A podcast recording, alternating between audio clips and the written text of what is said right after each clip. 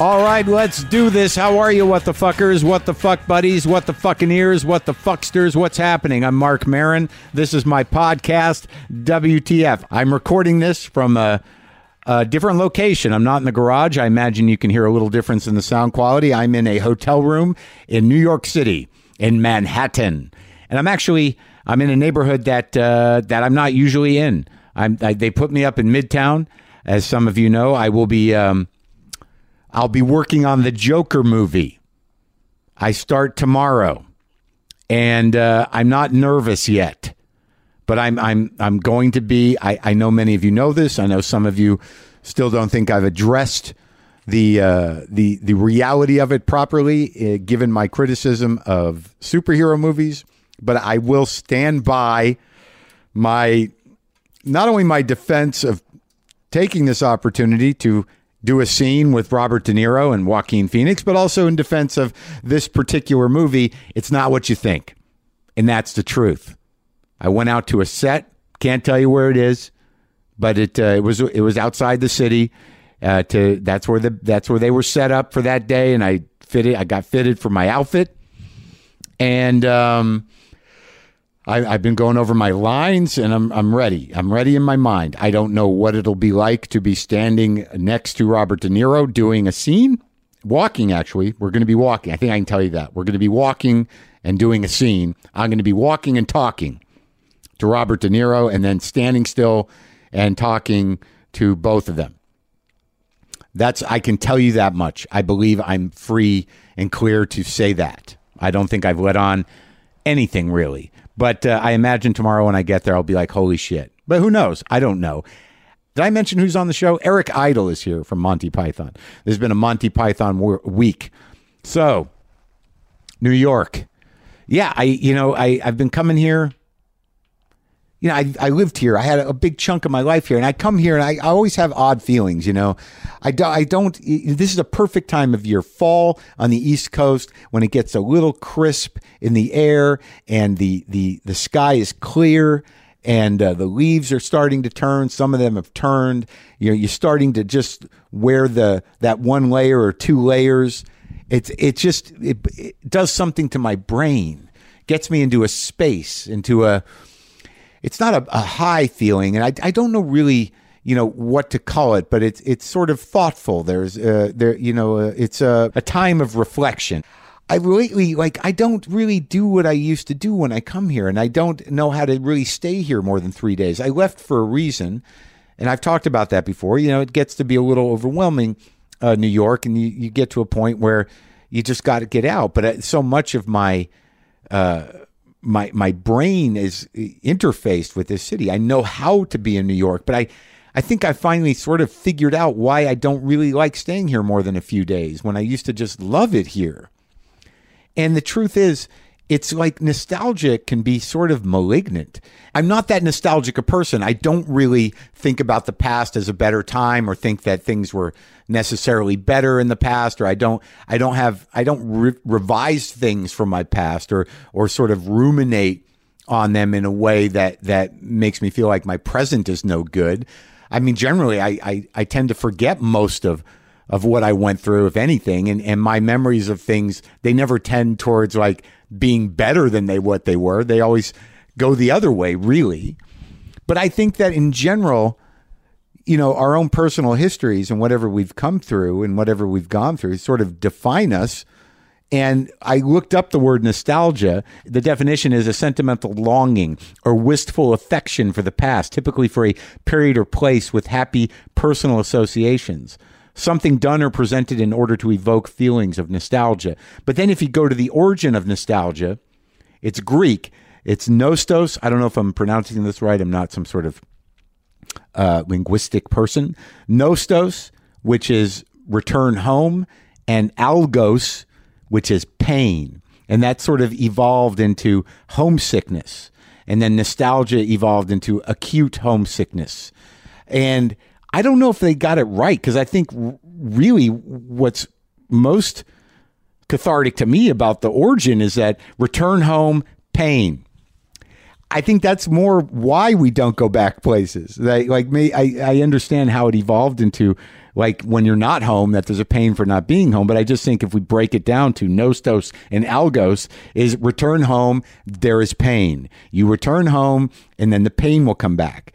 So even in the natural evolution of the word to where it becomes homesickness, in that idea of nostalgia is this essence of the trauma of the past. Like I go around this town, and I'm like, why does it feel a little haunted? Whatever my life was here, it was a fucking struggle. All of it. I went through a marriage here. I went through my stand up, early stand up career here. I went through drugs here. I went through complete chaotic you, you know existential earthquakes of self here I, you know i you know part of it defined me but i just started to realize that this sort of overwhelming kind of energy that makes new york amazing you know always had this tinge to it because i was always happy to be here but what was that tinge what was that isolating feeling what was that that kind of darkness around the edges outside of it just being new york was that holy shit i was a chaotic fucking mess when I was here. Just, you know, at all different points in the decade or so that I was here. And I realized, like, oh, that's it. I mean, I'm not nostalgic for any of that. I mean, as cool as it is to come back and kind of walk past the old haunts and everything, that's what they are. They're old haunts for a reason because they haunted you and they still haunt you. And it's like, if you really put yourself back in that place from your past, it's like, I would never want to fucking be there again. So it's not getting me depressed because obviously you move through it to a point where you're like, well, I, I, I, I did okay. You know, even given all that bullshit, you know, I made it out and I'm alive and things are going okay. But that doesn't mean that performing for four people or sweating alone in my apartment or, or wondering, you know, what the fuck was going to happen with my life, getting fucked up all the time, full identity crisis of, you know, what, what am I doing with my life and that stuff. It's all here. Sweaty Marin wanders these streets eternally. And it all comes down to like, here's New York, but here are those two blocks, man. Here are those four blocks. Here are those two or three clubs. This was your life for years. And you were sweaty and angry and freaked out and terrified and fucking unsure of everything and just barely hanging on that guy, you know, if I go back to those two blocks or I go back to that area where those three clubs are, I can still feel and see that part of me, that that me who I was, just wandering around sweaty and angry and lost and fucking, you know, hanging hopes on nothing. Granted, I got through it, but when I get in it, it's sort of like, oh, okay, that's the darkness. So maybe my realizing this maybe I should just, you know what I'm going to do? I think I'm going to go downtown and I'm going to find Sweaty Mark. I'll probably have to wait till it's like two in the morning. Maybe go over to uh, Veselka, sit down with Sweaty Mark and, and just go like, dude, you know, you can, you can leave. You, you know, you don't have to, you know, it worked out. It worked out, Sweaty Mark. So let's, uh, let's get together on this and, frame it the right way so you're not nagging at me when I come back here. Yeah, that was that experience. I'm glad I put that together. Return home, pain. Right? So, Eric Idle. This was a great a great conversation. It was it was fun having the honor actually to talk to Jean Cleese and Eric Idle was it was an amazing experience. And and when I talked to Eric, and I didn't talk to much about John about this specifically, but I remember, man, I remember. Do you remember? I mean, I'm 55 now, and I remember when Monty Python was on PBS. That was where you had to watch it. And I remember when I first heard about it and turning that channel over to PBS, which was generally at, at that point, I guess it was in the 70s, and I was young. It was kind of flat. It was not that engaging. I didn't watch Sesame Street. I didn't watch McNeil Ware. I didn't, or, uh, you, you, know, I, there were news programs on there, but I don't know that I really understood what public broadcasting was. But it was on there. But I remember late at night, you would tune in, and those credits, the Terry Gilliam credits, and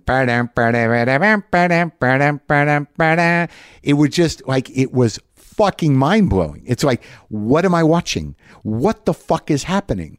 And I was thinking about this eh, alongside of thinking about nostalgia and thinking about when I was younger and thinking about, you know, getting into that space and thinking about sitting in front of that TV set late at night downstairs in the house I grew up in, you know, alone in the dark in front of that TV set and that Monty Python came on and you were like, what is this?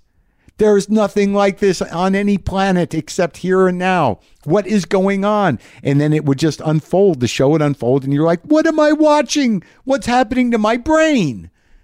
It was fucking mind blowing. And I and I just really kind of locked into that today when I was thinking about talking to you guys about this. That like there was nothing like it, and to this day there remains it remains that there's nothing like it. But watching that when it was happening, at the time it was happening, uh, y- you know, having that weird secret feeling of like, does anybody else know about this? This is insane. What am I watching? That was the beauty of it. And then just taking it in and trying to wrap your brain around it was spectacular. It was it was incredible experience. And now I get to talk to one of the guys, another one of the guys. Uh, Eric Idle uh, has a book out. It's his memoir. Always look on the bright side of life is now available wherever you get books. And this was a conversation that happened a few weeks ago in the garage, and uh, had a lovely time. These guys are they're they're great. I'd like I'd like to talk to Palin I, I- maybe that can happen. I don't know, but uh, but this is me and Eric Idle back in the garage.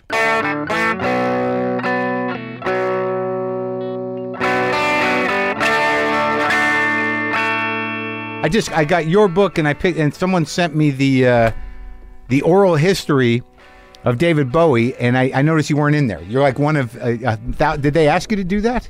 Somebody wrote to me and said, I'm so sorry I didn't talk to you. Oh, that Uh, was- but I don't think they knew we were friends. It wasn't a very broadcast. right. It was just happened, we happened to be friends for for quite a long time, actually. When did you meet him? 80s And, um, I What- met him through Bobcat Goldthwait here in the, in the I think, 80s. You met him through Bobcat? Yes, he was I- good friends, but he loved comedians. I didn't. I had no idea that Bobcat knew him, and I've talked to Bobcat. I, he's directed my show. I've been. He's been on this show a million times, and how did I not know he didn't know Bowie? Um, well, I think he did introduced us, and then then we met in um, on holiday Yeah. in St Bart's with via L- John not John by Lorne Michaels. Yeah. and we got on really well. And then we went and stayed with him several times in it, in S- in Switzerland. Oh, really? Yeah, we got really good friends, and we went on a couple of cruises with him. With Bowie? Yeah, Yeah, I- I- see, it always uh, surprises me as a fan of people that uh, they just have normal lives. that's the thing, isn't it? Yeah. Who would have figured? so you're so you're down in St. Bart's with Lorne Michaels, David Bowie. yeah. Just say, like, w- w- I, But then his kid was there, my kid was there. You I, know, I it's just like- interviewed him, Duncan. Yeah, Duncan. yeah. I, I, there's a picture of him in the book. Yeah, I too. saw that. Uh, um, I guess we're on Saint. No, I don't know where we are on holiday there. Is it an odd thing though? It's Mystique, perhaps. that uh, that when you reach a certain level of celebrity, that uh, you sort of have to hang out with uh, the other ones. I think it becomes neutralized. Yeah. I don't think they aren't. They aren't celebrities. They're Right. just people you meet who happen to be in show business. in the same business you are. Yeah, that makes or, sense. Or not even the same business. They're doing music. You know, I'm not in that business. But, you are in that business. well, peripherally. But I mean, it seems like that was the, it, it almost seems like that was the thing you were most passionate about early on. Early on, when I first came to America, most of my life here was rock and roll. So I was up at night only. Yeah. I Uh, that was with Harrison and George and people. and- When, when was that? and the What year are you really- talking oh, I about? suppose we're talking 75.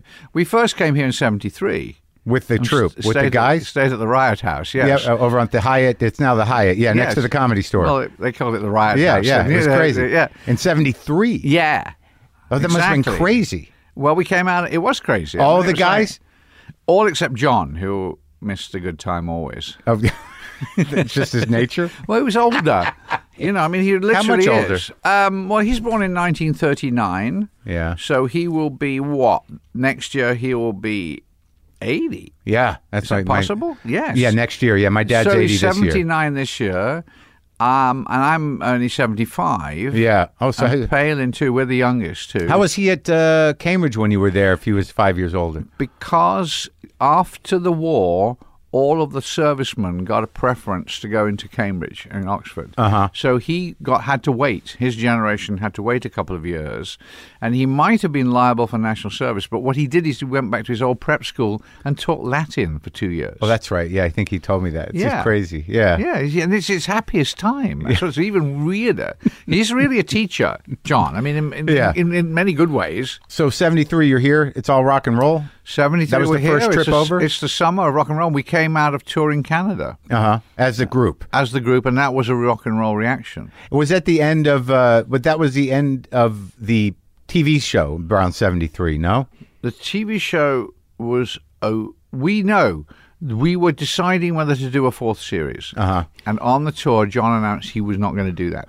and so he left us at Vancouver, which was the last days. Yeah. And we were taken by Neil Bogard, the record company, Buddha Records. So they took us down to uh, LA Yeah. to do promo because we were only on records Yeah. here. Oh, and they- people only knew us as a recorder. They thought we were like, what, what's that called? Far Sign Theatre. They Oh, right, like thought the- we just did comedy ra- records. Well, there were two of them, right? Two records?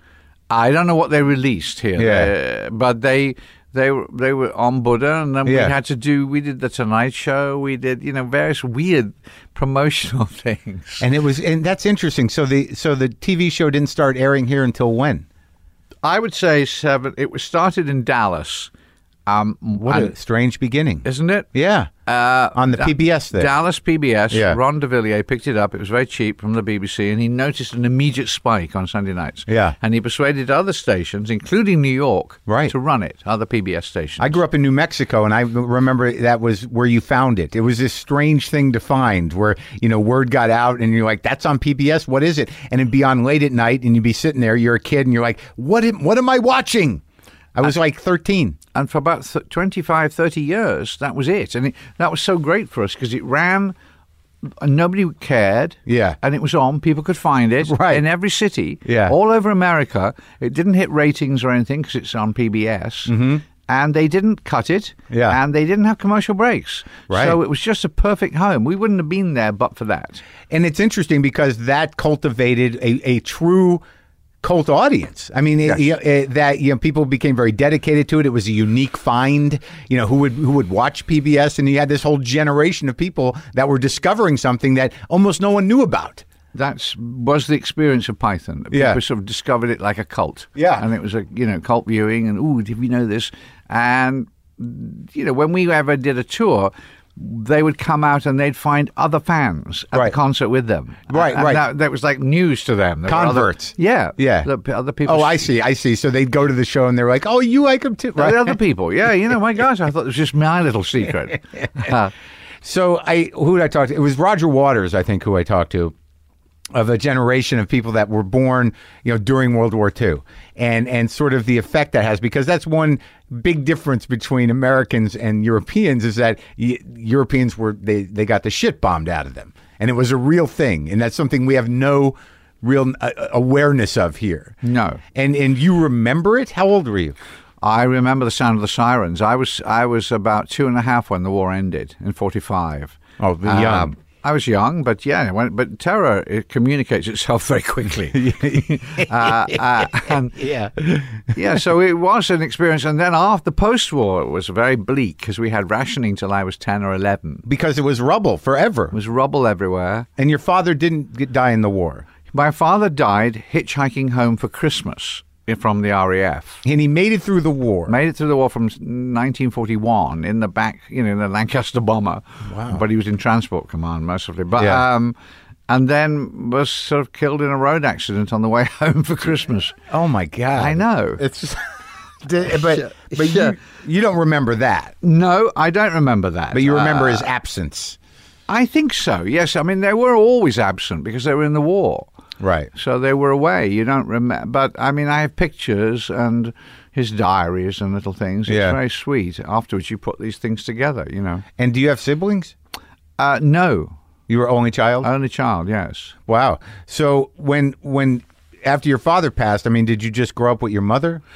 Um, my mother went into sort of kind of manic, sort of depression, and it was uh, so I grew up with my what I call my gran and my pop, who I think were her uncle and aunt. and Yeah. that was in Manchester, and they were very loving and very the- nice to me. So the depression lasted a lifetime. No, well, yeah, on and off it did actually. I think she was bipolar, but um, eventually, then she got a job as a nurse in uh, Wallasey, which is the other side of the Mersey from Liverpool, and I went to school there with her for the first time at five. Uh huh. And then you didn't stay there though. I was there two years, and then she got an offer from the uh, RAF Benevolent Fund Yeah. to put me into this uh, boarding school, which paid for our, the entire education. oh, th- so they did that. That's how you got into uh, Oxford as well, or Cambridge as well. Because of that, really indirectly, 12 years later. But all the boys I was at school with had no fathers.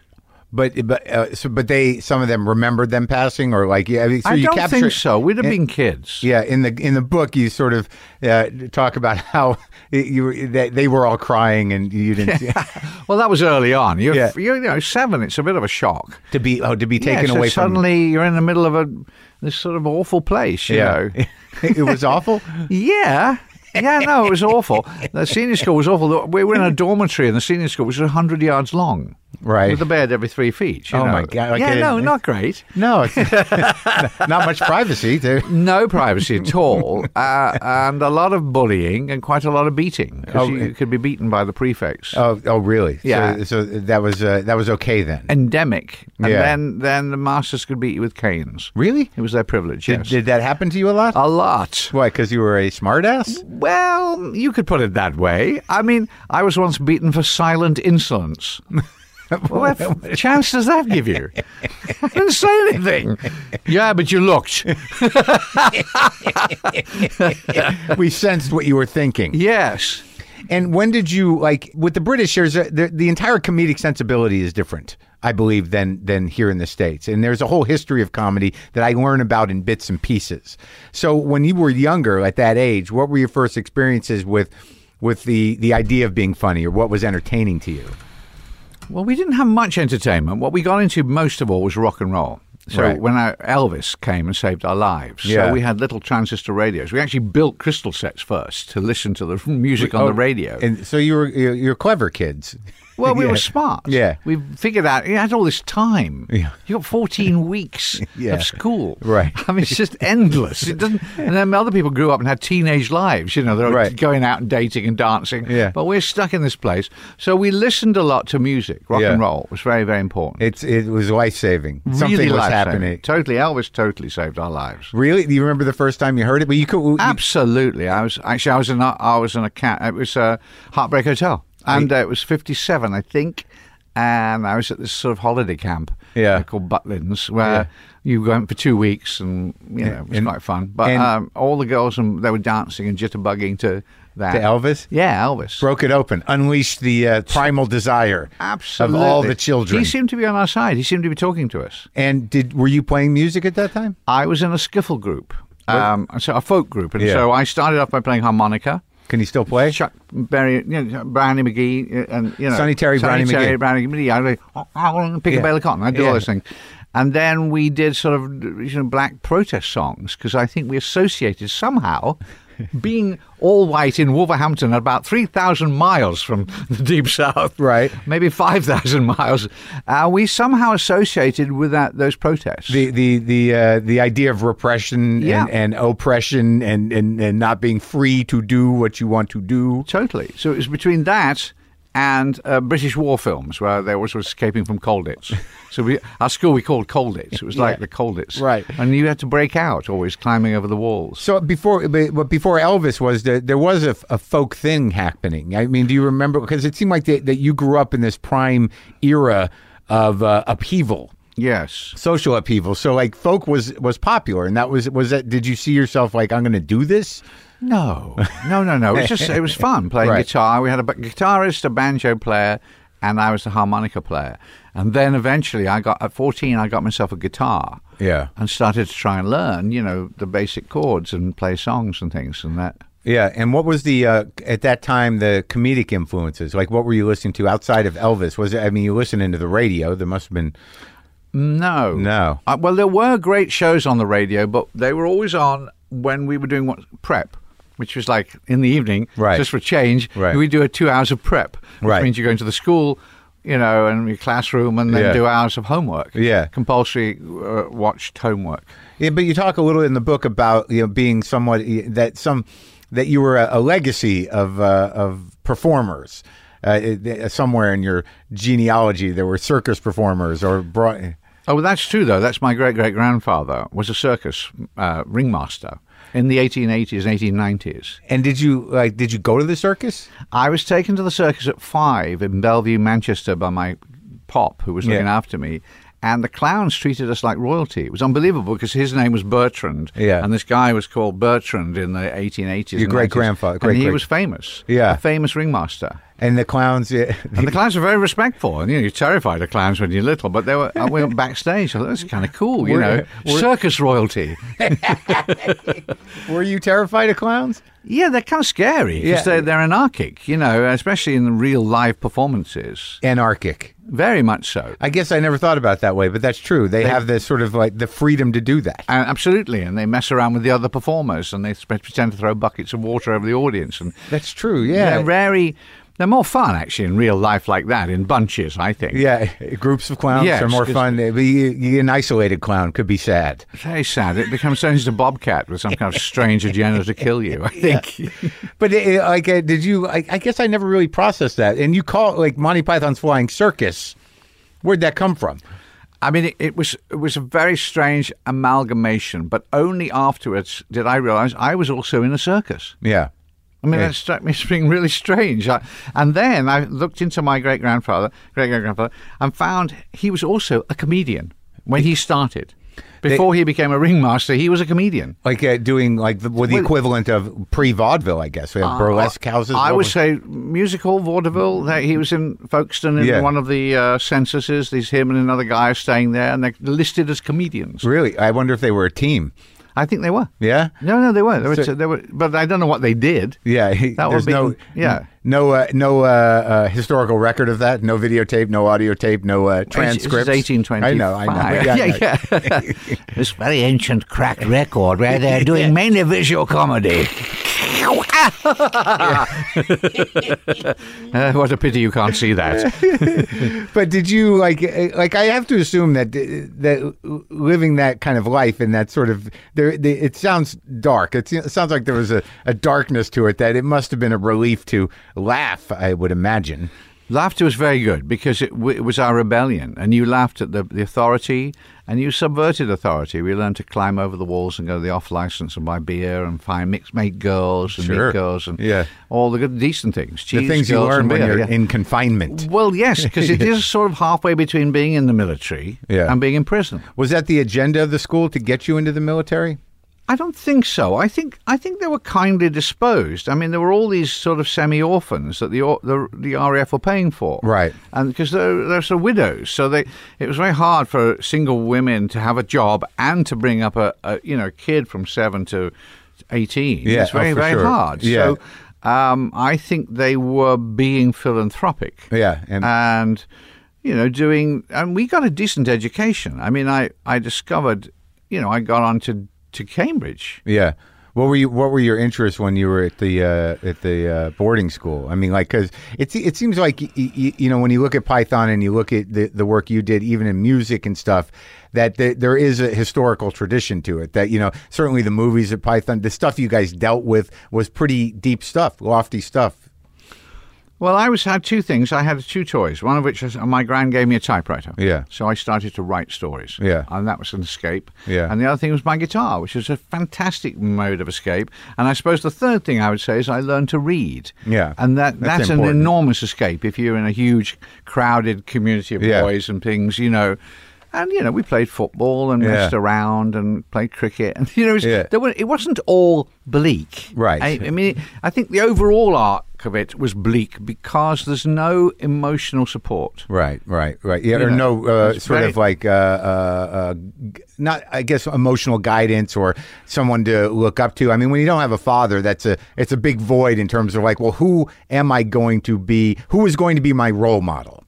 but also your mother isn't there, so there are no hugs. Yeah, there's yeah. no kind of oh well, Yeah. you must feel blue. You know, no, Yeah. no, shut up, get on, go, go over there. You know, it's like Yeah. Um, so it's a it's a sort of hard. It was h- I think it was tough, environment, but Yeah. good if to, good, I learned a lot of really valuable things. Did you learn how to accept hugs eventually? Eventually, I persuaded women to let me hug them. I would let them hug me. Yes.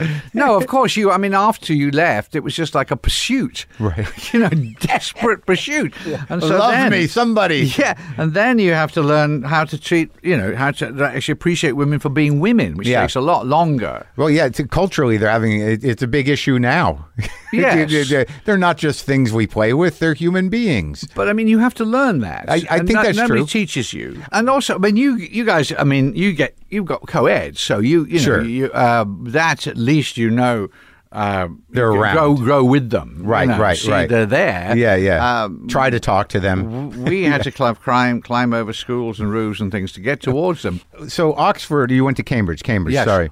I get the f- two confused. Wha- i- Is one better than the other? Are they both equally as? Uh, No, they have different kind of personalities. I mean, if you look at Python, Yeah. Michael Palin and Terry Jones went to Oxford. John Cleese, me, and Graham Chapman were at Cambridge. Uh-huh. And w- I think about Oxford are very much more. They're prissier. All the politicians in England come out of Oxford, uh-huh. always. So they're much more controlling.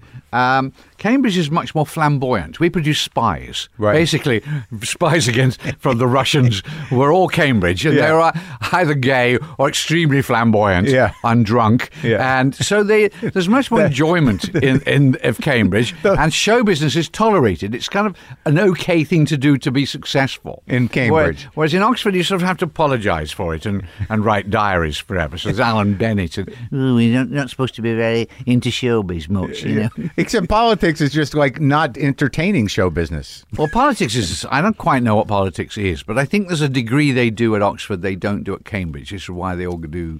They all go to. But that's funny Oxford. that the, the prerequisite for spying is flamboyance and drinking and uh, the tolerance of show business. I guess there is a lot of uh, of of acting and role playing when you're you're a professional spy. there was a famous one. I think his name was Burgess, and he was in uh, America. He's English, and he's in America, and he was an extraordinary alcoholic. And every night he got drunk and would tell everybody he was a Russian spy. and they went, "Yeah, yeah, shut the fuck up." It's like- it's like- He was saying but that even he after was the- a Russian spy. he ran away. Eventually, he escaped. That that was the uh, that that was his big front is I- is that he was so upfront about it that people didn't believe it. It's I kind don't of genius. think it was a clever double bluff. I think he was just, drunk. So when you get there, like, so you, you eh, how how did that? Uh, so the state, how does it work? So they, the, the you got a scholarship for for being a good student. yeah, in those days, you, I, you get accepted by the college. There are 23 colleges at, at Cambridge, and a college will take you on. And then I Twenty three was- colleges in different places. There's not in the same one- town. Okay, okay. You know, so so, the different. colleges in the university. so there's an engineering college. There's a uh, no, English. they're not. Just, just no. That you c- you're in a college and that houses you and ties you. But you could be doing maths, you could be doing art, you could Okay. be doing architecture. Right. It doesn't matter what you're doing, and then you go and study in the university Oh, place okay. for whatever you're doing. Right, I get it. Uh, and so What'd you get accepted to do? English, Hmm. which is nothing at all. it's important. I mean, I, I no, you just read. I didn't do much except do comedy. I actually stumbled into comedy very early on. I met John Cleese in my second term. Yeah. And I auditioned and I did a, a college review. And I, my first piece I did ever publicly was a piece he'd written. Really? Yeah. So, but you weren't like I guess in terms of like when I look at some of the lyrics of the songs, you weren't you weren't uh, in any way obsessed with the you know the poetry of Alexander Pope or Swift or the funnier Shakespeare, like those kind of like uh, you know historical satirists. Sure, I still am. I love I love Swift. I love Pope. Uh, I, I, I absolutely. I, lo- it was nice to read English literature, but Even Chaucer was hilarious. Absolutely. Yeah. But the thing was, that the thing about English, re- studying English, is you don't have to go to the lectures. You Yeah. can read the book in three minutes. You've, he can everything he's going to say at the lecture, you could have skimmed through. Right, And, uh, right. And really, they're interested in what you think. Right. So but you have to read the text and then respond to it. So, what, what is the trajectory uh, uh, assumed of somebody studying English at Cambridge? Did it, was it like here, like you just sort of like, well, that's a degree I have. Now I uh, I work at a photomat or a, a copy store or what? I guess Or you teach. go on to be a teacher. I don't honestly know what. I guess you could be a journalist. You could be a writer. Right, I have an English degree, and I'm Yeah. in my garage talking to Eric Idle. and I'm here in the garage with my English degree talking to you.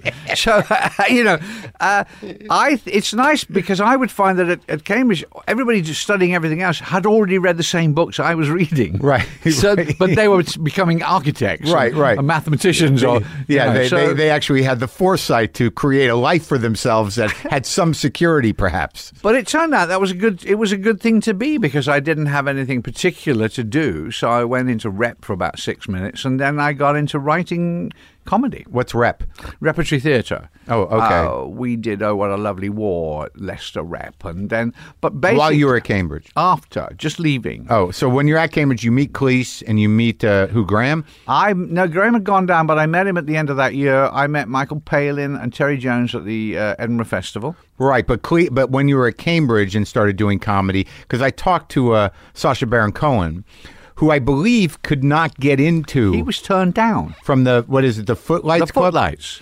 Now the footlights, th you know, this is sort of like important for uh, yeah. But he went on to study uh, clowning with a, a master. I forget the guy's Right. name. But uh, but I think it was a, a sort of uh deciding factor in his comedic uh, career was that he was turned down from Footlights. And what was Footlights a historical club that had been there forever? 1883.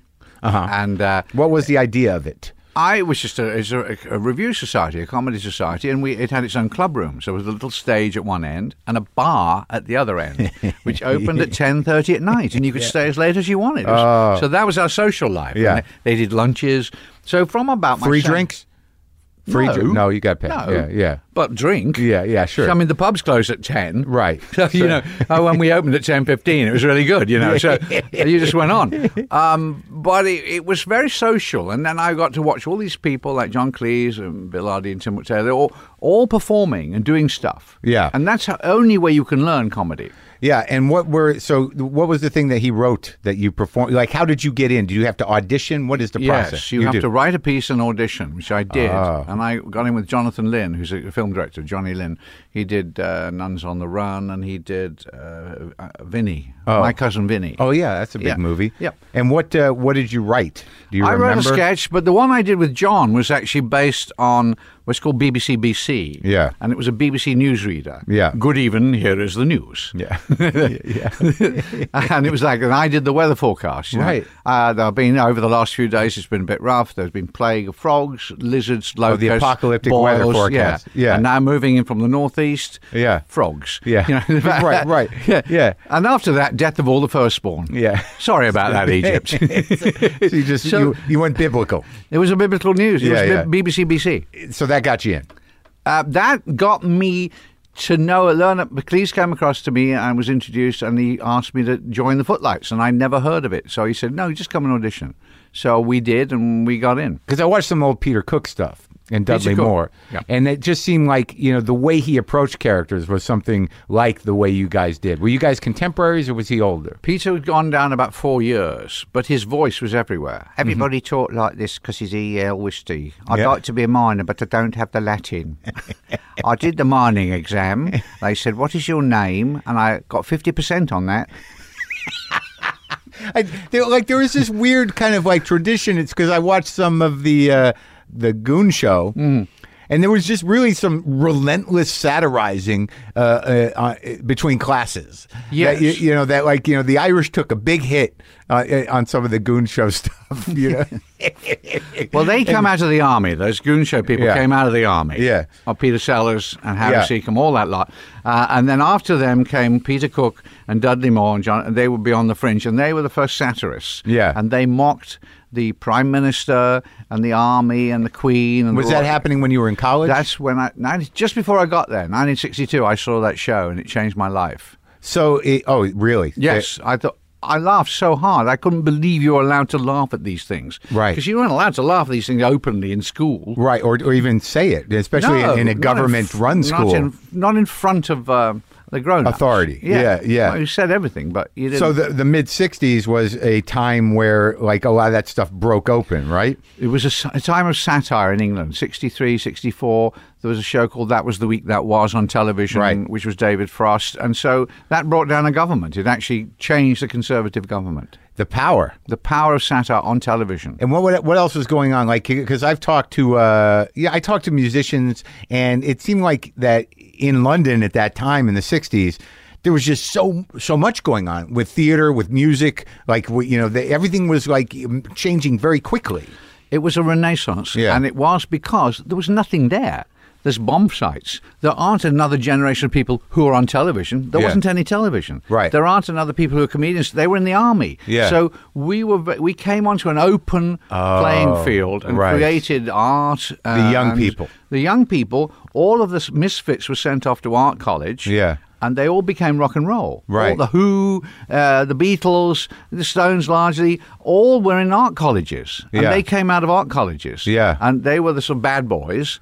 And so they started early. But our, we were the same generation. And Yeah. our lot went into, you know, eventually television and radio. Oh, that's that's wild, and it's so- it's sort of interesting that all those guys, like when you talk about, and this is just me talking about music, eh, when you bring up Sonny Terry and Brownie McGee, which is a fairly esoteric reference, that those records came through eh, in Britain. That like you- there must have been some premium put on, like where'd you get that record? Like it was must have been sort of difficult to get those records. But I think that was folky. That was the folk world. Uh, There yeah, was, but- it was kind of a bit hip for a little while. It was folk. Right. People wore. But even the blues records, I like the, the understand. thrill of getting those, because all those bands, the Who and and uh, the Stones, and yeah, the Beatles, not not to the same degree, were guys that were influenced by American blues, turned it inside out, and then resold it to America. It was kind of genius. I think the answer to that question is they came in on the banana boats into Liverpool, uh-huh. and they came from the you know West Indies and they came from America. Liverpool's a port, Yeah. like Hamburg's a So port. the records did, So the and then- records came with sailors. Yeah. we brought them in Yeah, and they yeah. played. They liked it, liked the music, and that the music spread that way. Yeah, it's sort it, it it kind of blows me away what was going on there. And theater was like uh, crazy then too, right? Theatre was uh, angry young men. They were protesting. It changes over from being rather polite theatre of Noel Coward. Yeah. And that goes and becomes Right. very dated suddenly. And there's this play called Look Back in Anger by Yeah. John Osborne. Right, that's it, Which yeah. changes everything. Right. And so they become, they were known as the angry young men. And that's and that that happened simultaneously. that's at the same to time, the rock and just roll and as to you. we're teenagers and early 20s. Yes. So so like now you have this like this this open it's like the wild west you know for for comedy like you know that the the floodgates have been open and there's nobody stopping you getting in. Yeah. you're in fact we They were need you. encouraged to come into television. Yeah, Frost yeah. gave us all jobs. yeah as yeah writers and how did you meet uh, J- uh, Jones and Palin if they were uh, at uh, at Oxford because we I was part of the Edinburgh Festival, Okay, right. the Cambridge Footlights, Yeah. and they were part of the Oxford Review. So Yeah. we went to check them out. so when you get to Edinburgh which is still a festival it's the same festival every year the one that's go, still going on Except now it's huge now, I and know, it's everybody huge. looks for comedians. But beyond the fringe, Yeah. it refers to the F- Edinburgh Yeah. Festival fringe. Yeah. That's where they came out of. Yeah. And so we're only a few years later. There's a tradition for Oxford and Cambridge to send reviews there. yeah Um, we, were- we, we, we were part of that. and that's where you met them that's where I went to see them and where I saw Palin first performing and, and Jonesy first performing. And you know, you go and say hello. Yeah. You're the same age, you're doing the same things. so funny they were Yeah. so funny Pa- Palin was very funny He was hilarious. I mean, I saw him performing for the first time. Yeah. And I never forget the sketch. I Yeah. mean, it was, he was in, he is really funny. yeah what was what was the nature of this Well, he came on stage and he was playing an old performer, and he said, "You know, um, hello, every Mm-hmm. people. I'd like uh, very nice to be here." And he looked down, and there's this big present beside him. What- He said, "Oh, what, what's this?" And he looks down. and It says, "Oh, to Mikey, from the audience with love." Oh, every people. Oh my gosh, I'm so touched. I thought I was too old and out of touch and nobody cared about me anymore. And I was, well, I don't know what to do. I can only sing my biggest hit when love breaks your heart in a million tiny pieces. When love. and the box blew up. it was such a great joke. And he played it so well. It was just the emotion of it all, you know. So, like, did you start writing together shortly after that, or Uh, we then he they're, they're at Oxford, and then we Yeah. finish behind. We're at Cambridge, so we finish our courses, and then we find ourselves all writing for the Frost Report, which is Hmm. Right. a, a BBC. t- You just hit all show. got hired. so we're all hired. Yeah, Yeah. we're writing. He's Yeah. writing with Terry. I was writing a bit, I think, with Graham. It's so funny in my memory. I don't know, like I didn't know him Frost as a uh, you know as a comedian.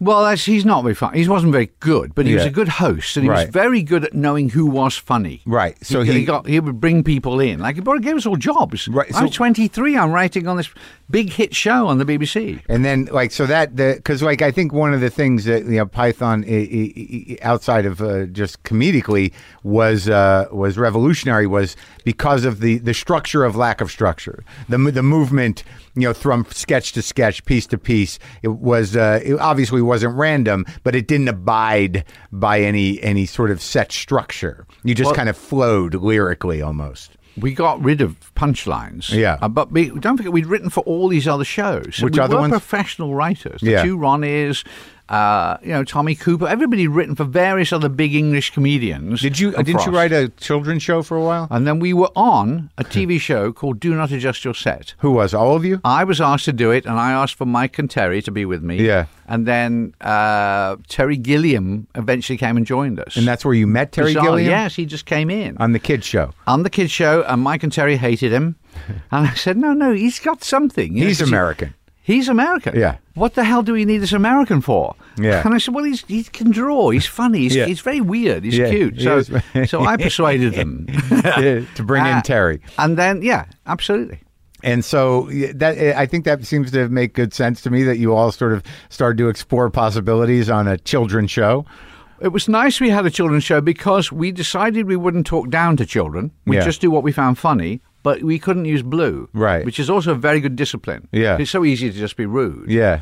uh, for shock. So you had to be you had to sweeten it. It wasn't And so- never sweet. It's kind of in your face. It's still a bit sort of odd. Yeah. And we won lots of awards. It was very popular, and then it was on at five twenty-five, and so a lot of people would come home from work early to watch it. Grown-ups. Grown-ups, Yeah, and including John and G- Graham, who were writing movies for uh, Peter Sellers at the time. They- they, really? they would stop and watch our show. They they w- uh, what movies did they write for Peter? Uh, Magic they were- Christian? yes. Uh, Oh, the Terry John's- Southern bit. John's in that. Yeah. And so is Graham, I think, in a scene.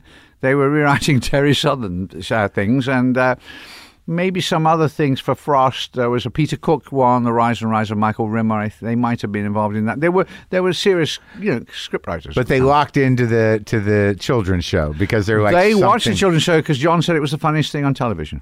So they wanted to just laugh. What were you doing that was different than what might have been thought of as a children's show? Um, I think it was just more in your face kind of Python thing. It Yeah. wasn't. It was kind of silly. It Yeah. was very silly. Yeah. And then we had this group called the Bonzo Dog Doodah Band, Uh-huh. who were on every week. Who Yeah. were from an art school, really weird group. Yeah. Uh, and. I think that the whole thing was very sort of. It was kind of funny. It was only about twenty-five minutes, And the kids loved it. the kids loved it, and then the adults loved it too. Which is, and we won awards and That's a, that's an amazing feat. Well, it, culturally, that's it seems to be the the drive of the movie industry now. Is like if you can get kids and grown ups to enjoy the thing, then it's good. It- it- it- like uh, Adventure Time is a, an anime. A lot of the animated stuff's like that now. right. Have you ever had? You know, people who watched it as a kid, who who went on to creative professions, come up to you and say like, "That changed my entire view of things." People remember that show Yeah. of a certain age. Yeah. But then there's Python, and then there's, I mean, you know, eh, it depends what age you come in. Yeah. You know, what you tune into. Peter Cook and Dudley Moore had their own series Yeah. called Not Only But Also, and Yeah. that was really funny. Yeah. The BBC wiped it. Why? Save tape. Oh, oh really? Yeah. So- it's like two inch Ampex. They wiped it. Yeah. So only the bits that remain are on film because they shot some film bits, like the Leaping Nuns of Norwich. Yeah. Which is P- Peter on a trampoline, bobbing up and down. Yeah, the Leaping Nuns of Norwich. Very, very funny. he was hilarious. I knew him. I loved him. He's adorable. It was, he, was, he was unique because he was the only one who did improv. Nobody else. The improv wasn't existing in our day. It was very all much. scripted. But Peter could improvise an entire cabaret. Oh, really? Yeah, absolutely. And he was unique in that way. He was very unique in that way, and everybody did his voices, and he, he went on television, and yeah, he was groundbreaking. and do you had do you had, did you eventually uh, have a relationship with him? Yeah, yeah, we went, we got great to be great friends. We were on a film, Yellowbeard, where we had a lot of fun. Uh, we went up the Nile together with John Cleese and Stephen Fry. We had this great trip up the Nile. You went up the Nile? Yeah. Did, just as a vacation, an adventure? John, to celebrate his hundredth anniversary, his hundredth wedding with his wife, uh, who he now doesn't refer to, uh, took not about in a good way. forty friends Yeah. up the Nile for three in a, weeks in a, like, uh, on a do- boat. On a boat. It's Yeah. an amazing time. So it's like you know you got Peter Cook every night to Yeah. make you laugh. You got William Goldman was on there. You know Really? Stephen Fry would sit on the deck every day and read this children's book called Bunter on the Nile at tea time. I mean it was just great. oh, that's amazing. That was amazing. Plus, Egypt is the most fantastic place. Have you ever been? No. Oh my God! It's like if you go down into those tombs, they've only just been revealed, so it's like fresh paint on the walls. yeah. Oh, really? Well, because they finished and they killed him, you know, but they, they sealed it.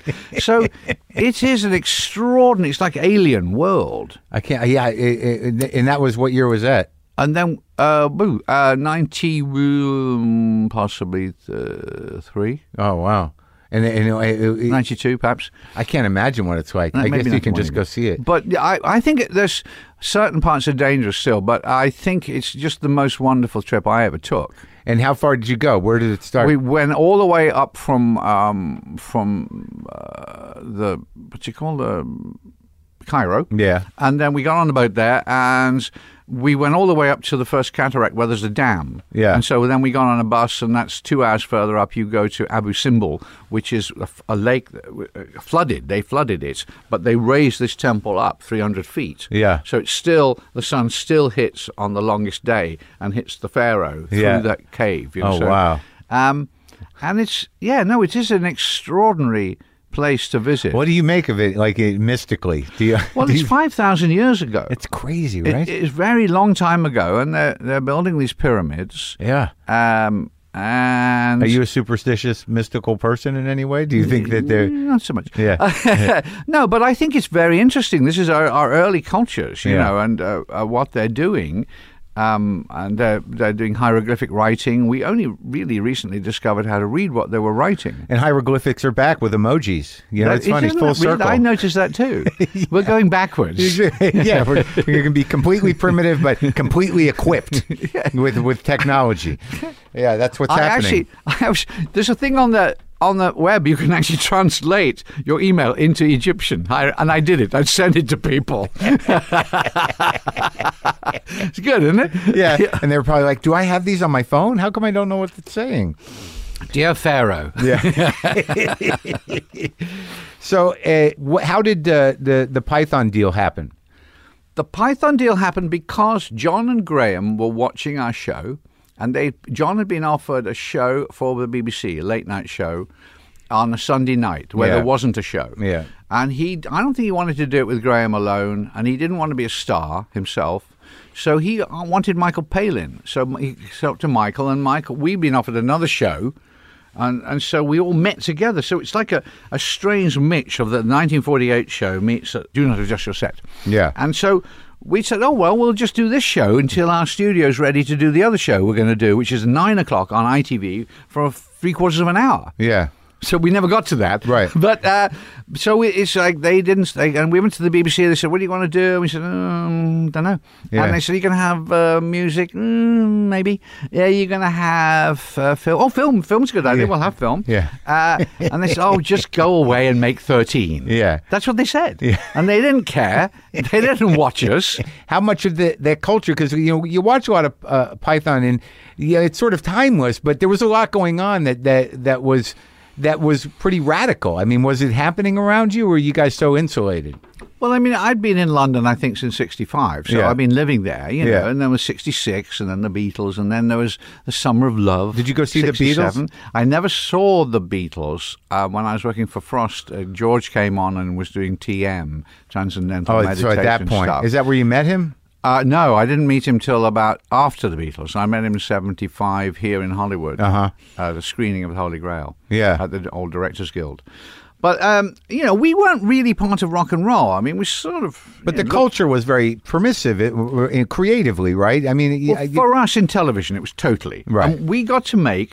Uh, with nobody, there was no time slot. There was Right. nothing on television at ten thirty. so that's for the start. Second is, it's on late at night. Nobody's watching, and we were in color Yeah. by three months. yeah, Otherwise, it would look really dated. right. And then, and more importantly, nobody told us what to do, and we didn't know what to do, so we just did it anyway. Yeah. And and you that you you just figured out how how did the structure unfold? What how did you decide just we, to we had lots of conversations. We couldn't agree on anything, so we just started to write it, and then we would just start to put things on a board. You say, "Well, we're, we're doing thirteen shows. Well, that's a bit like that one, so let's move it over here, or put things together." And you know, we the, the- I think the fortuitous thing is we got Gilliam, Yeah. and Gilliam does all these links, Yeah, the- and it the looks weird like animated that links. weird.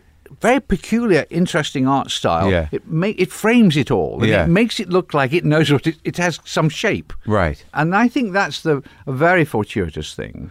And then you would just like I think the thing that I always remember is that you know in between sketches you would just cut to just uh, beats of like maybe cliche. I like to bang bricks together, you know, like just these moments, Right. That would just kind of recur for no reason. There, there was because in in my mind. uh, In American comedy, there was there's no real tradition of absurdism that that is as defined as some of the stuff you did, and I think that that that seems to come from uh, from England. If I uh, Yes, there was absurd theatre. There's out the Albert, the Mails brothers. There was a sort of, there's an absurd tradition and a nonsense tradition from Lear, Edward Lear. You know, going on. Yeah. Uh, but ours was, I think, because we could. We were fucking about. You know, it's like It wasn't intellectual. it was just with it- the well, way it you. was sort of. I mean, you know, we, it was. We don't want to be mistaken for Yeah. a show that says, "And now for something completely different," and then play a music Yeah. song. Right. So we adapted their very slogan and turned it against them. Right. So I think we like to play with our c- audience. Yeah, And say, yeah, well, this will right. really this will screw them up. Yeah, I And it's like the three-sided record. Yeah. Don't tell them. Just let them play. Here, you'll love this side. Yeah, yeah. What the hell? You know, People are seriously disturbed by that. They still, they still haven't recovered from the shock of not finding the record side. Eh, yeah, but I, there's so it's so weird 'cause the the sort of things that as I think about it now when I was watching it when I was 13 or whatever the, the stuff that sticks in your mind you, you know the the Sam Peckinpah Film Festival that was insane as a kid you know with the no fingers and the bleed Right, it's uh, it's Sam Peckinpah's Salad Days. Yeah. and there was this innocuous Julian Slade musical called Salad Days, where Yeah, they right. all anyone for tennis. Yeah, you right. know, and it's all very Straw jolly, hats and all the- very twenties. Yeah. and then with Sam Peckinpah films it. Yeah, the, yeah. The, the, the tennis racket's thrown, it cuts somebody's head off, and there's blood everywhere. You know, I think we were. I, I think we were. I think we just pushed each other. I, you know, if you're in a gang, Yeah. and nobody else is in charge. You go, and you don't want to do anything that's been done. Right. That's the other thing. So you That are drives- yeah, that's you're important. advancing it a little bit because oh no, I- that's a bit. That's a bit obvious. That's a bit too Ronnie's. We'll sell it to them Yeah. if the sketch is a bit obvious. So, Right. But I, but I think you know, just putting in things like Gilliam stands there with a ferret through his head as a Viking says, "However," and then you move on. You go, "What is that?" But it's and you it- don't need to answer that question no. Right. But it, it thrills people at home because they're not seeing people do that. Well, I think that was like, if anything speaks to the time and the freedom you had, the idea of not doing anything that's happened before, it creatively is is profound. Like you know, like and you guys were able to do it. I think we had the opportunity and we, ex- we did use it. Was it always a fight? But, I mean, no. I mean, it's a fight because you want your material on. Right. And we would argue about whether the chair should be a comfy chair or a straight back chair or Yeah. a hard back chair very seriously. Yeah. But it's because you care about your picture of what may be funny. So we did, you know, we argued entirely all the time Yeah. about whether the material is good enough, where it should stop here. And I think that's healthy. Sure, of that's course. like Yeah. and great criticism. Yeah. you get great criticism. People are saying, you know, I thought for the first page that was really funny. Yeah. But it stopped being funny. So let's us, you know, we'd move them around or we'd just, bu- you know, together we'd all barnstorm the thought. So it was like by aggressive committee. yeah, I mean, it, it wasn't. Um, it, there were no emotions involved. No, right, It right. was like people were the British very are better. serious. The British are better at that. better at no Yeah, emotions. Uh, they've gone all sort of touchy feely now. I blame Diana. You know, once they started caring about some uh, upper class git, yeah, running into a war with an Arab in Paris. You know, you've got to, it's all over for the British. you know. They're just the same as everybody else. Bring out your hankies. You know, that was the end of it. that was for me the end of it. But I was here. Yeah, yeah you've gotten out. I, yes, I've learned. You saw it A coming slightly down. tougher world of America, where there's no sympathy for people just because they're sick or poor. Yeah, on any level, on yeah. any level at all. So there was no emotions involved, but th- there was competition and and just sort of you're kind constantly uh, hard on yourselves to do the best product, basically. I believe so, and Yeah. that's why John left after the third series because he thought we were beginning to repeat ourselves. Well, and that's- he'd had enough, and he was- was quite right. And off he went, and he read he read Defaulted Towers. Yeah. and we did a mini series, half a series, and then I left because I said, look, it's not it's not the same without John. There was there's no the tensions. so you, were you good. were you upset when John left? Was the rest of the crew like, why would you do this? We got a good thing going. I think we were disappointed in various levels. Graham was absolutely desperate because he needed the money. So we did do a second little mini series. It's not. It's got some funny bits in, and then. We When said, did- "Oh, stop that." And then what was good was that John was happy to work with us on movies. Right. So then we wrote The Holy Grail. Did you all write it? Yeah. Yeah, and it, it- that was sort of uh, uh, that must have been a challenge to you know to, you had a story and you had to follow it. We didn't have a story. You didn't. When you look at the first drafts of the Holy Grail, it's set in Harrods, and people in the ant department and toupee department, and and it, so it's all over the place. And then when we came back, we said, no, no, no stop all that. It's Yeah. got to be the story of King Arthur. It's got to be medieval. He's got to be looking for the Grail. You know, that's so, so Yeah. that gave us some kind of shape. But again, we still had various disparate things happening. Yeah. I had to put it into shape when I did Spamalot. I finally made some sense out of it and put a shape on because it's it's clearly the Seven Samurai. You you get the guys together, you round them up, then you go on the quest. Right. You know, but, but the, the, grilled- movie was in any bloody shape. You know, we moved it around a lot. But Graham was consistent. You moved him. through Graham it. was consistent, and you know like, we understand quest. Yeah. Yeah. that, will do as the plot. He, he and Graham like and uh, also it, it's interesting how aware you all were of the you know the characters even if they were only for a minute or two who would play them like it, it seems like there was how did that sort of happen what did you guys cast each other or was it uh, you know I made this and I'm doing this We always wrote first. Yeah. Finish the writing, Uh-huh. finish the editing. So nobody could hang on to bits they loved because they were going to be in it. Yeah. So then we would cast. Yeah. And usually it was pretty obvious. You know, Cleese played the hard, arrogant, nasty people. Yeah. You know. Yeah. um, Terry Jones played the frumpy little women. Yeah. Uh, Graham played, you know, sort of slightly bewildered people, you know, like Brian Yeah, and King yeah. Arthur. Right. Uh, and the rest of it would say Eric or Mike. yeah That's how we'd say. And so it's The- like, the- the 'cause we enlightened- played those little, you know, middle class, working class people. yeah, we yeah. enjoy playing. yeah the the doofuses the enlightened doofus like Eric or Mike. what was it? What was what was Mike's bit in the in the grill where they're just playing in the dirt? yeah, he's in the mud. You'd Yeah. say, well, yeah, yeah, you could have called me. Yeah, I didn't know. Uh, King comes along. Yeah. Oh, King, eh? Very nice. and who voted for you then? you don't vote for kings. Oh, oh, charming. How did he become ki- king? Well, the lady of the lake threw. Oh, nice. Motion Binson Ponds throwing swords is no system for basis for a system of government. Right, right. You Yeah, know, yeah, the enlightened it's just guy. terrific. It's just wonderful stuff. It's really abuse Oh, did you have fun doing those things?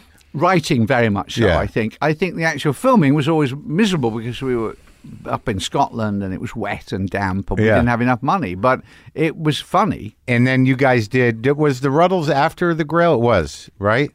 after python bl- split up i had my own tv series called rutland weekend television Yeah. and i did it with neil innes and neil would do a song or two a week Yeah. and he would send me the tapes and he sent me one and it was so beatly Yeah. and i suddenly had this thought of the ruttles Yeah. And I had this idea of the guy talking to camera and the camera moving away and him starting to run after it. And I thought, that's funny. and so we sold, showed that on Saturday Night Live. Uh, and uh, we had letters to the Ruttles. Yeah. And Lorne said, What are you doing? I said, I think I'm doing a documentary on these guys. He said, We'll do it for NBC. Oh, and that's Uh, right. I yeah. saw that. The So- what, we're in it for the. We're only. What, what was the title of the documentary? The- All you need is cash. All you need is and I did a sequel called Can't Buy Me Lunch. Yeah. Where I went round people like Tom Hanks and Gary Shandling. Yeah. And they talked about the influence of the Ruttles on their lives. Yeah. And Oh, Tom Hanks cried. oh, It's that's great. Just brilliant. I mean, I, I would go around in my Mac as the interviewer and interview them. Yeah. And there, there was some brilliant stuff on that. How when you were like when did you start to feel you know i- i- along these lines? Because yeah, I think out of all the the crew, you know, America and you as a comedic personality seem to embrace each other. And and the the American comedic community, you sort of like you you seem to be the most active in kind of like you, you know being the guy from Python who's like hanging out with Shanling, hanging out with Right. these people. When did that start to happen? It must have been sort of an overwhelming uh, amount of respect that came your way, and it, mu- it must have been surprising initially. It was very surprising. It happened in 74 when we first came and opened the Holy Grail, and we were trapped in a theatre by 2,000 people. Yeah. Coming with, trying to get their coconut signed. Yeah. And then we met Belushi and people, Aykroyd, Se- what is 76? 75, 76. Seventy- yeah. And then I think I first did 76, I first did SNL. I So it's hosted it. Like second season? Like, second season, second show. Oh, wow. And and I you know I loved I love comedy people. And Sure. that- that- and Yeah. So it was it was fascinating to be in their world. Yeah. I think I hosted it four times in the seventies. and and what was it? What was the? Did, did it seem the writing process there compared to, to Python or what? yeah. Uh, The drinking, the drug problem. yeah. Uh, uh, you know, it, would- they would work on a Tuesday night and they'd smoke enormous amounts of marijuana Yeah. in their offices. I Yeah. mean, the idea that you'd have a joint at the BBC is unheard of. but they had all these offices barricaded off Yeah. and they'd write all night. Yeah. And it was completely different than they'd never. Because ours is a writers' commune. Yeah. The writers were in charge. The writers did everything. But theirs is much more of a, a performers show. Right. And they would build the sets just on a pitch. You know, you say, whoa, this Yeah. is, uh, and they would never re- have time to rewrite, and you never had time to rehearse or learn it. You just read it off cards Yeah. because we would rehearse for five days. Yeah. our, our Python shows. Yeah. so we were word perfect. and you were also shooting on film, weren't you? A lot we, of the we time would go and shoot for, for for all of the series on film. There were inserts throughout. yeah. so we had to write the whole lot first. Yeah, you can't just kind of you know, uh, No, do so that uh, the day after. Carefully planned, Right. very carefully planned. Um, whereas you know, um, Saturday night was live. You Yeah, know, it was of this course. live Yeah. um, vibe, and the New York, and uh, you know, quite different. And how who did you sort of gravitate towards when you like wh- who'd you hang out with? oh, well, I love Gilda, Yeah. uh, and I, I liked Aykroyd very much. He was the only one I thought could actually have been in Python because he was a good writer and a great performer. Yeah. and he was very like what we did, which Yeah. is writing and performing. Yeah. And then uh, you know Bill Murray came in. I That's so I funny. hang, hung with Chevy, who was hurt because he'd been Gerald Ford and was in bed. Oh, really? Um, That yeah, I was mean, it. I- you know, New York is great. I mean, Yeah. I, it was just wonderful to. I mean, I've been through London for ten years, Yeah. and now New York was a nice place to go But to. I must have, I have to assume that they were like just like you know when you got here when Python got here they're like it was a completely new thing and- and completely different than anything that was happening in America and it just sort of like this is they were kind of fans when we first went Right, along yeah. to the show. Yeah. Uh, they were kind of like gobsmacked because Yeah. it, co- it had just come on PBS as well as the movie opened. So it was Right. a perfect storm in New York. oh it's great Yeah. and where'd you meet Robin Williams I met Robin Williams in England, in London, in a nightclub. In a, st- it's called a comic strip. It was the top of a strip club Uh-huh. in uh, 1980, and he'd been filming Popeye Oh, in Malta. And somebody said, "You got to see this. You got to see this guy. Oh, so you went got to see meet him. him. You went to And, see uh, him perform I went to first. see him perform, and he just killed. And then we met, and then we went out to dinner, and you know, then it he was moved like in, and forever. then he- yeah, yeah, no, yeah. no. I mean, I loved him. I mean, you Yeah. just you can't believe anybody could be that quick. yeah it's a real loss you know but I guess uh, what do you know I don't want to bring the whole interview down but I, I miss him Well, he had a brain disease. It was Hmm. Yeah, I Lewy, know, yeah. Lewy body's disease. It's And terrible. I wondered because I used in the first one I knew him. I'd just follow him around all the nightclubs. Yeah. he and me would go out. Yeah. and he'd have enormous amounts of cocaine and go on the road, keep going on till about four in the morning. Yeah. when he's finally he was seized up and no longer be funny. Yeah. because of the dreaded white powder. yeah you just I thought, lock Thank it up God we can go to bed now. but I wondered if eventually, because A I'm comedy hostage. observing people have these ma- brain problems, whether that in fact helped it or caused it or you know Yes, yeah. I, I think we will find out that it's not very good for you. I think that's true. I think that's what the. where- I, I mean, I tend to think that with uh, uh, MS as well. There are these neurological problems that come from. Uh, uh, I'm sure it's not good. for no matter what, even if it's just cocaine, what else is chopped Yeah. into it? You know Sure. what I mean? It's Right. not Right. really, it's going straight into your brain. It's not So- like it's FDA approved. You know, not yet.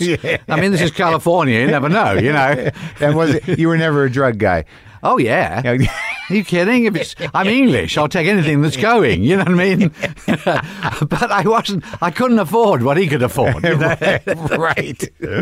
So, um, th- so after Gilliam went on to do the the amazing movies, you did a lot of those movies with him. You know, acted in a couple, right? One. one, Only just one. one, One's just a- enough. was it- Munchausen, yeah. Oh my Munchausen. God, yeah.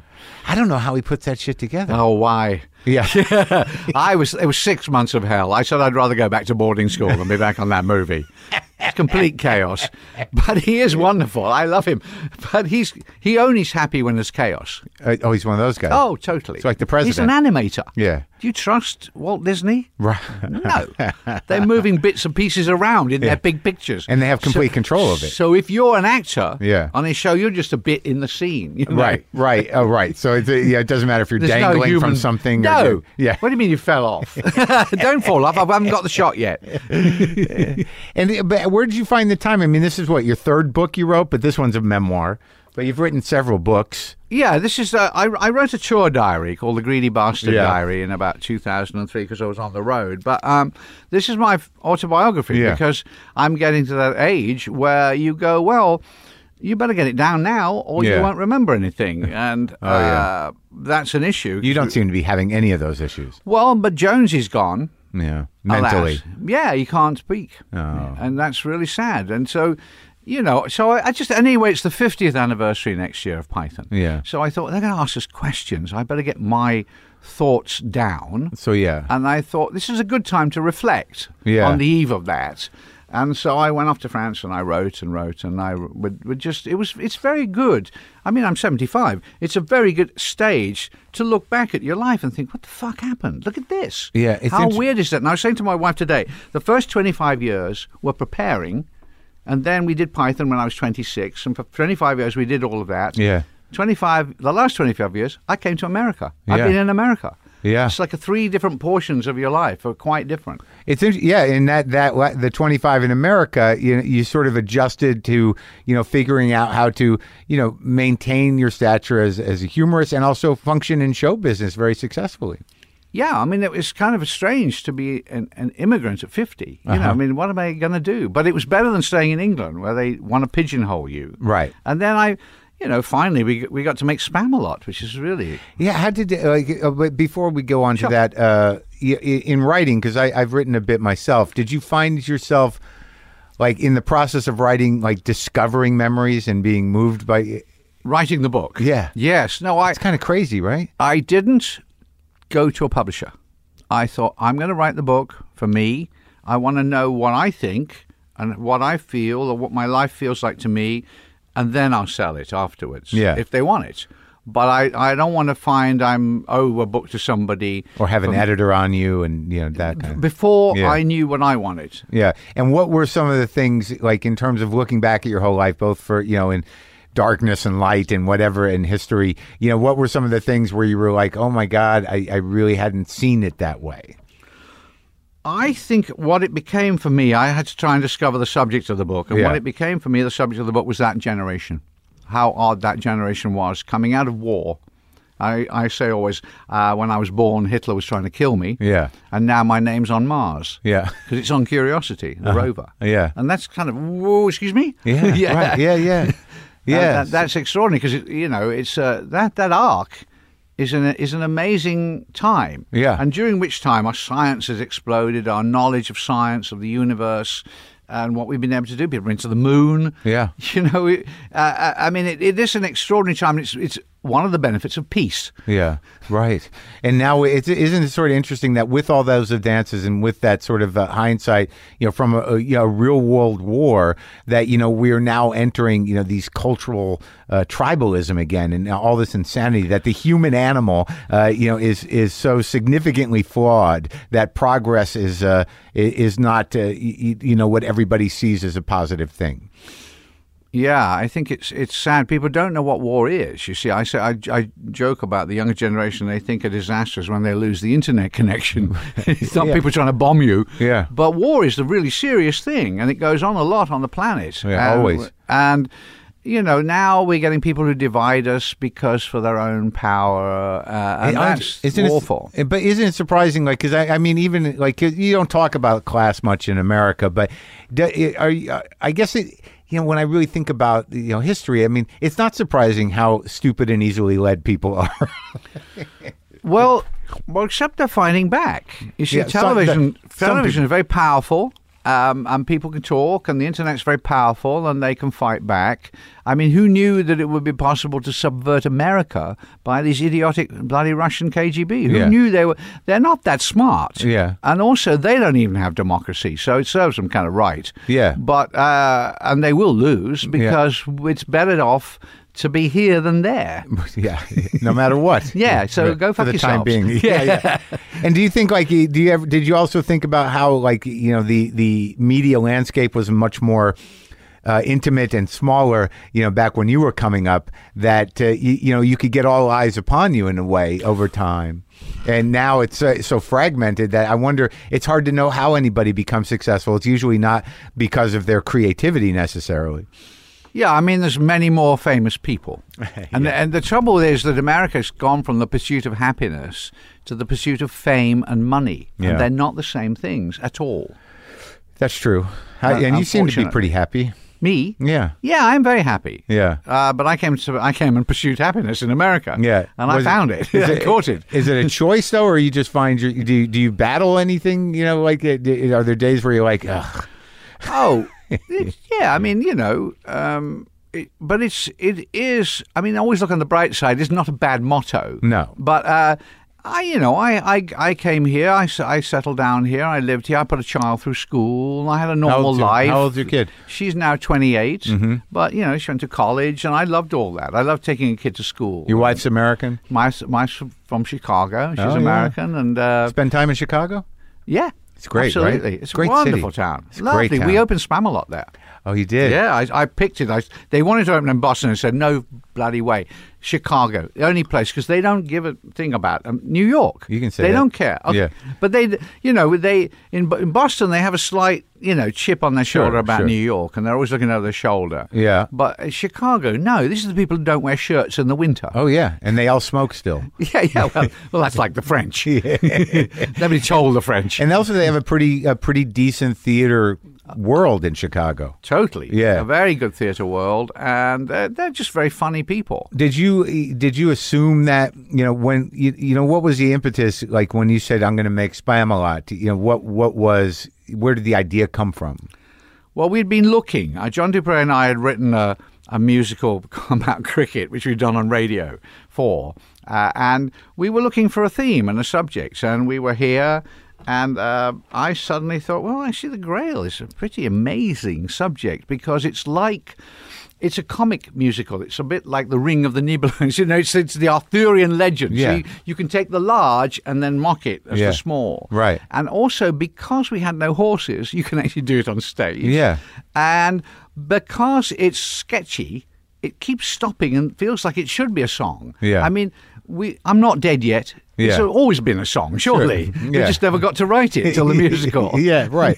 Yeah, and in and in terms of writing songs, like when you saw, at the beginning of the book, you talk about uh, always look on the bright side of life, and I had no idea that it had been recorded by so many different artists, and that you know it is sort of in the rotation of uh, of songs that uh, people do at weddings and do at funerals. Funerals, more largely. Yeah. Yes. and that's true. That's number a true one at fact. funerals. It's Really? a true fact. It's the number one song at funerals in the UK, which is kind of cute. I like Yeah. that, don't you? Yeah, it's amazing. Uh, I, I- yeah, it's they don't pay, Mm-hmm. no, I know. but you know, Mm. it's sort of like Happy Birthday. You know, you can't. How are you going to monitor? no, it? they pay Happy Birthday. No, I don't think so anymore. I they? think it got released into public domain recently. Oh, but But they're I- not charging parties. There's no one making rounds. It was seriously considered as the alternative national anthem in England. And so they sing it whenever they're losing, which is always great. And in fact, when the English were playing the Germans at soccer, football, soccer, uh, and the uh, Germans were losing in Yeah, Berlin, yeah. whole of the German stadium sang "Always Look on the Bright Side of Life" in English. Uh, Oh, that's amazing. Isn't that great? Yeah. I love that. And people say the Americans have no sense of humor. Rubbish, bullshit. Listen, the English wouldn't have done that. yeah, exactly. You had a pretty long relationship with George Harrison. Yeah. Now, it, it- the Beatles thing is sort of, uh, y- you know, what what was your experience like knowing a Beatle? Yeah, because like I when I interviewed Paul, there was I had very weird mixed feelings because there's nothing quite like the the Beatles. there's like you know, it, I tend to, I said to him, I think we know we know Beatles songs prenatally for some reason. That there's a there's a groove in our brains that's just waiting for them to be put in. And they were our generation, so we knew which album came next. And when it came, is we'd run down and get the next Beatle album. Yeah, and yeah. that changed the culture completely. Yeah. Before then, people wouldn't have bought albums of Yeah. rock and roll. So um, they were, you know, they were the they were an extraordinary group, Yeah. really creative. Were you friends with all of them? I know Ringo a little uh, now. I see him quite a bit. Um, I never met John. Uh, I've I've, um, I've I've seen uh, Paul a lot more recently, and he's aw- he's awfully nice. He's really sweet. I mean, at memorials and things. He said, "Come on, you need a hug."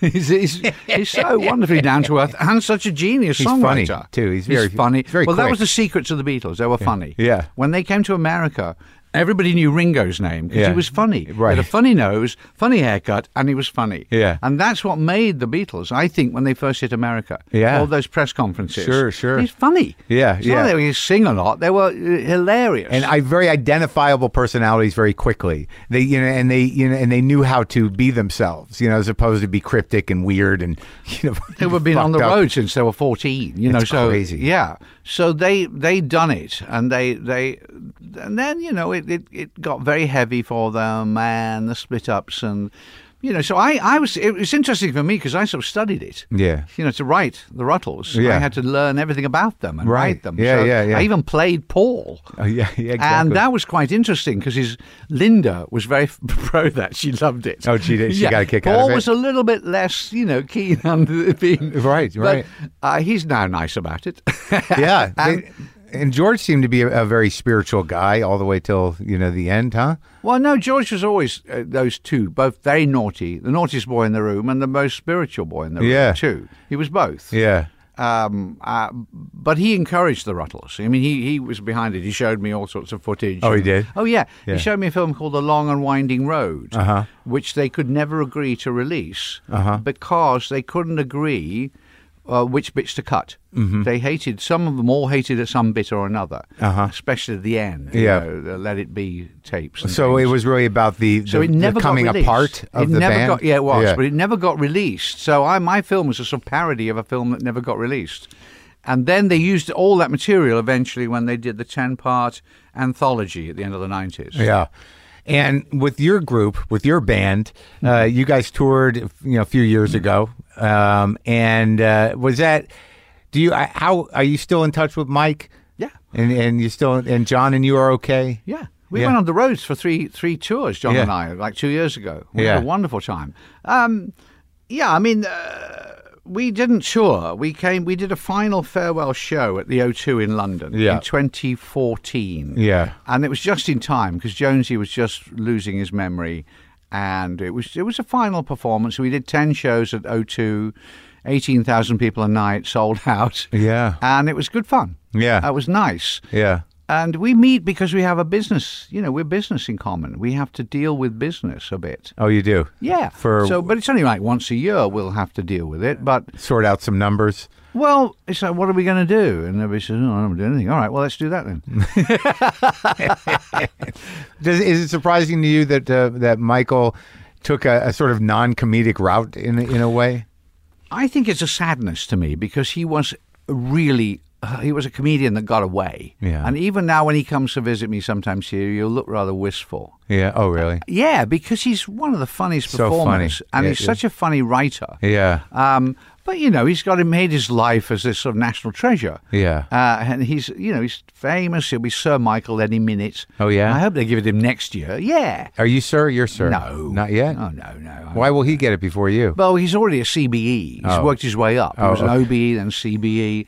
You know, you have to you have to be. Oh yeah. We have to late in line. You have to be polite. Yeah. I'm not polite. No, you, you, you, there's a line of fact- progression. yeah. Prince Charles asked me to be his jester one night in Scotland at Billy Connolly's because I was making him laugh. Yeah. And I said, why would I, why would I want a fucking awful job like that? Is that, was that even a job anymore? I mean, well, I guess- no, of course he's not. But I mean, he laughed his ass off that I said, "Why would I want a fucking awful job like that? Yeah. making you be your jester. Give me a break." It's so I know you you always hear about that that that there it was a job at one time. But it's important job because if Trump had a jester, he would be much healthier. I don't think he has a sense of humor really. No, That's uh, he it. doesn't. But the point is, the jester's the ones that say the things you're not allowed to say. Exactly.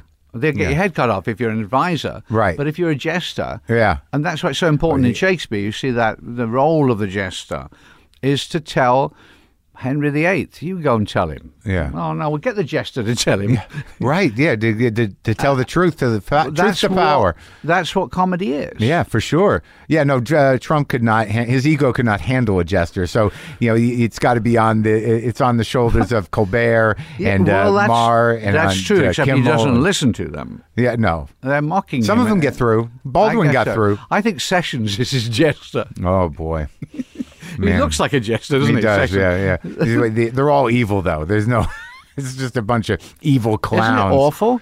I Yeah, think it's- America's going to win. See, I have this firm belief in America because America saved us in 1943 when Hmm. you all came over. Seems like he might let the Russians just take over Europe if they want right now, though. Well, that's what he wants, Yeah. and that's what Putin wants. But I think America will win and throw him out. I think American institutions and Americans are true believers in freedom and liberty and will not put up with this. Yeah, I hope on, you're- e- on either side of the aisle. Yeah. You know, all the FBI people. I- you know, Oh, I don't know. They're not. They're Republicans. It's not the people he accuses of getting are all. So Yeah, I'll, s- I'll tell you what we're seeing, and I think you could see it in England too, is that these politicians, you know, r- really most of them stand for nothing but uh, but to, to proximity to power and you know honoring business interests, and it's it's sort of interesting how transparently craven this lot is. I think they. I think the Russians have things on them. Because they All didn't. of them? They, well, they didn't just tap the Democratic Party. Right, What I- would you do if I the see, I KGB? agree with that. So I think Lindsey Graham. You can explain exactly. I agree with that. they have things on all of them. I think that's McConnell, true. Lindsey Graham, uh, Yeah, I Paul wa- Ryan. I d- I- I- think they've got big, big, blo- you know, things on them. And what what what do you make of Brexit? I think it's the same thing. It was. It was. But the Russians were behind it.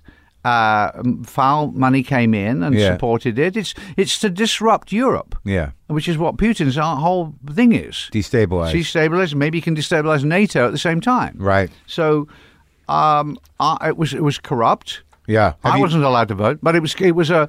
I think it's a. It's a disaster Why weren't you allowed to vote?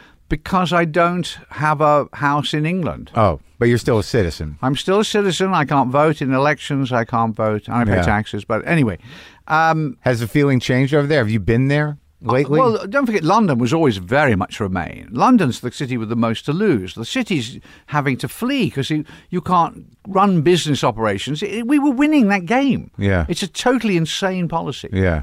Oh boy, we're, we're going to see what's going to happen. That's for sure. And uh, so, what's your are you gonna- Maybe. yeah. I'll be in my nursing home, you know.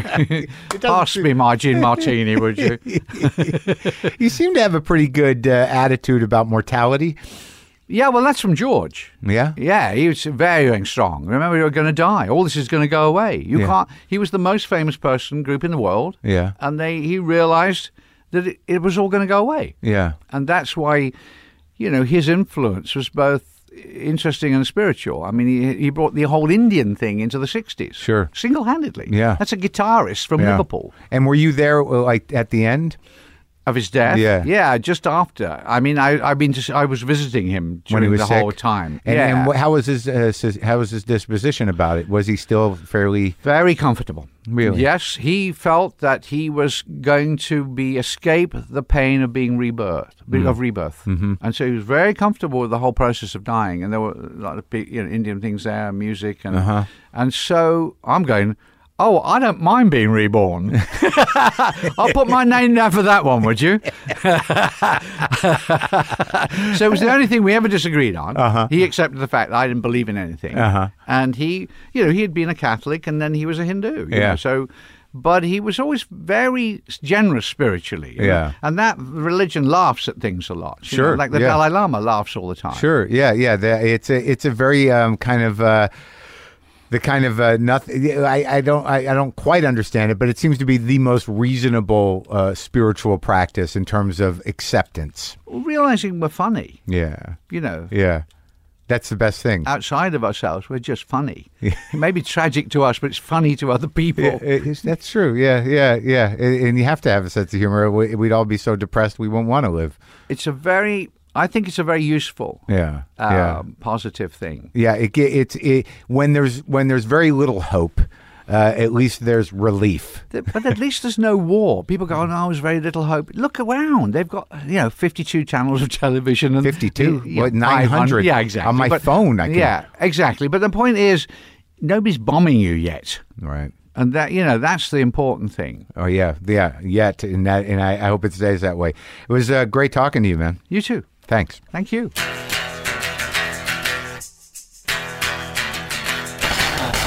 How was that? That was great. That was I. I'm so glad I got to talk to to Eric Idle and to John Cleese. It was. You know, I I'm I'm living a life, people, and it's it's pretty pretty fucking amazing. Even with sweaty Mark running around the streets of Lower Manhattan, he can stay there. He can stay there for eternity. But uh, Mark, right now, is living an amazing life, and I'm grateful for that. Don't forget to grab a paperback copy of Waiting for the Punch wherever you get books or at markmarinbook.com, and uh, I'll let you know what happens on set if I can, within reason, within the limitations of what I'm allowed to talk about. Okay? Okay. Boomer lives!